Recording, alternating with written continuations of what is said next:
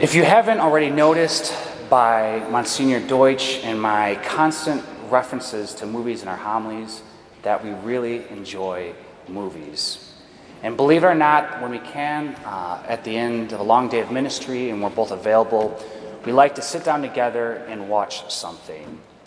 And what I've discovered over the years is that um, the most enjoyable viewing experiences of mine are when I share one of my favorite movies with someone else who has not seen that movie before and they love it.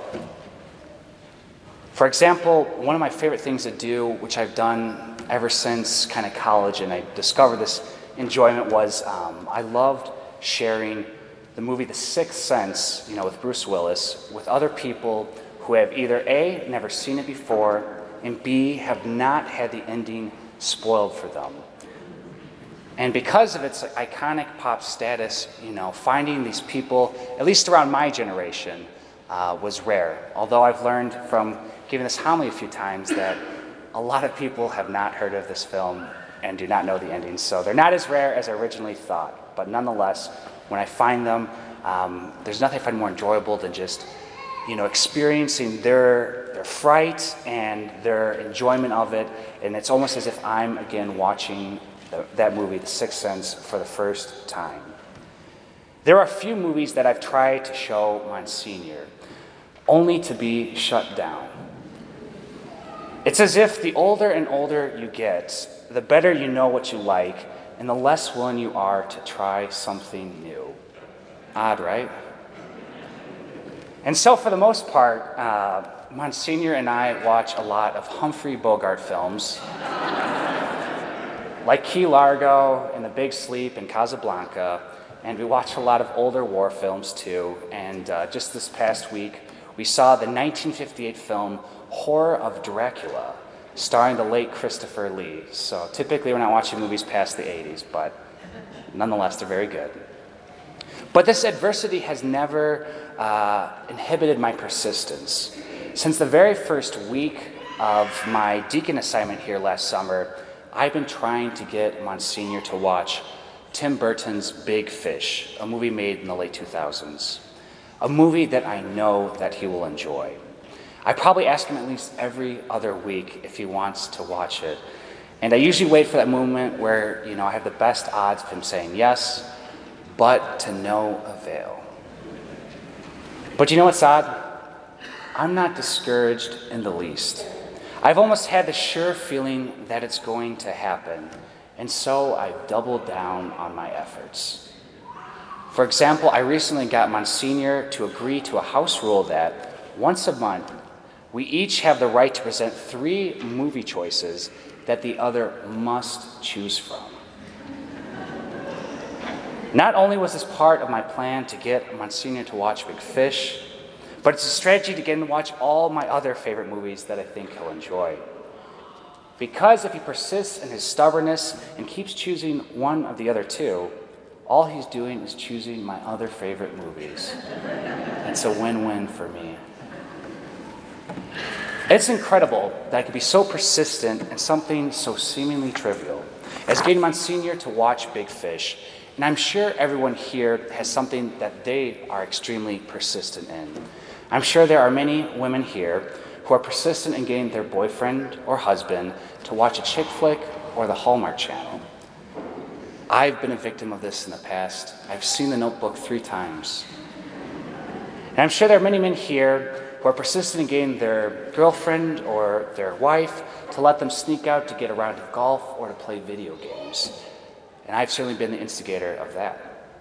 And I'm sure every child here is persistent in wanting to stay up late and occasionally get their way. Who in here hasn't done this? If we can be so persistent in seemingly trivial things, why do we sometimes have difficulty being persistent in prayer, in praying for the more important things of life? In today's gospel, Jesus is begging us to bug him.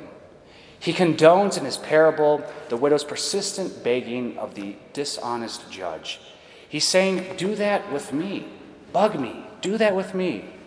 And what's more, Jesus is saying, Not only will I give you what you want if you persist in prayer, but If an unjust judge will give into the incessant demands of a widow, I will do so much more. I will give you more than you could have ever imagined. Our God is a God who cannot be outdone in generosity.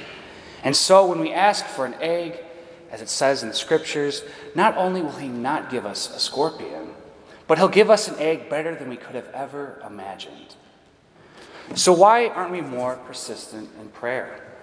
I believe the biggest obstacle, either consciously or unconsciously, is we don't believe that our prayer will work. We don't believe or have faith that Jesus will answer our prayers.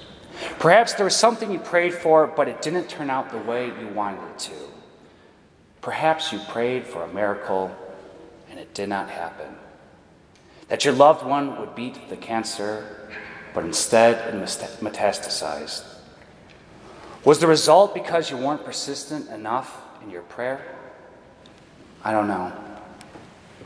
But I do know that many here are persistently praying for some of their family members that they might come back to the church, that they might come back to the practice of their faith. I know that there are many here persistently praying for the help to forgive someone who has deeply hurt them. I know that there are many here persistently praying for healing of a sickness, of a pain, of a cross for themselves or for someone they know. And I don't know why your prayers haven't been answered yet. But I can tell you countless stories where persistence in prayer has paid off. I could tell you, on a lighter note, that I got Monsignor to watch Big Fish last night. and he loved it. I was right. But more on a, on a more serious note, I can tell you that billions of people have been praying for decades for the overturning of Roe v. Wade. And guess what happened? This past summer, it was overturned. I can tell you the story of numerous couples who have struggled with fertility, who now have so many children, a time when they had none is but a distant memory. I can tell you about the countless parishioners at my home parish of Holy Cross who have been praying for more priests Guess what? Here I am. I, my very vocation, is the fruit of their persistence in prayer. And so don't give up. Don't be discouraged that your past prayers weren't realized in the way you imagined, or that your current prayers haven't been answered yet. Keep praying. Keep bugging Jesus. It's not a question of whether he'll answer your prayers. It's only a matter of when. Thanks, Father. Great homily. I heard this is the first one I've been sitting. You know, we've been going through a bunch. But I, oh yeah. Well, yeah, I mean, like, it was my fifth time doing it. Today was my ninth. Right? Yeah, so yeah, so It was good though. It was very thanks. good. Appreciate it. So yeah, no, excited though. Yeah. It's gonna be so. Yeah. Because I was a student for half of it technically. sure. And then there was yeah, a lot of gift stuff. I got a car. And Yeah. I don't know how. And then I'm self-employed. I don't know. They'll, they'll be, you'll yeah. find some. I'm sure somewhere in the parish there's somebody who will help. Yeah, yeah. If you normally get a refund and you take advantage of this program, you get a great refund. Yeah, get everything back. Typically, don't get a refund. I typically owe. Really? yeah, I know. It's like, well, because uh, Illinois charged so like, again, I didn't have any income except for some stipend money from the diocese, and not much. Yeah. And like 200 a month, and but um, my room and board counted as income because it was from the diocese, and so that I was paying. Like, they That's helped crazy. the under the undergrowth Yeah. too, so the way they kind of kept withheld money, they did it too. So I was kind of like, well, like.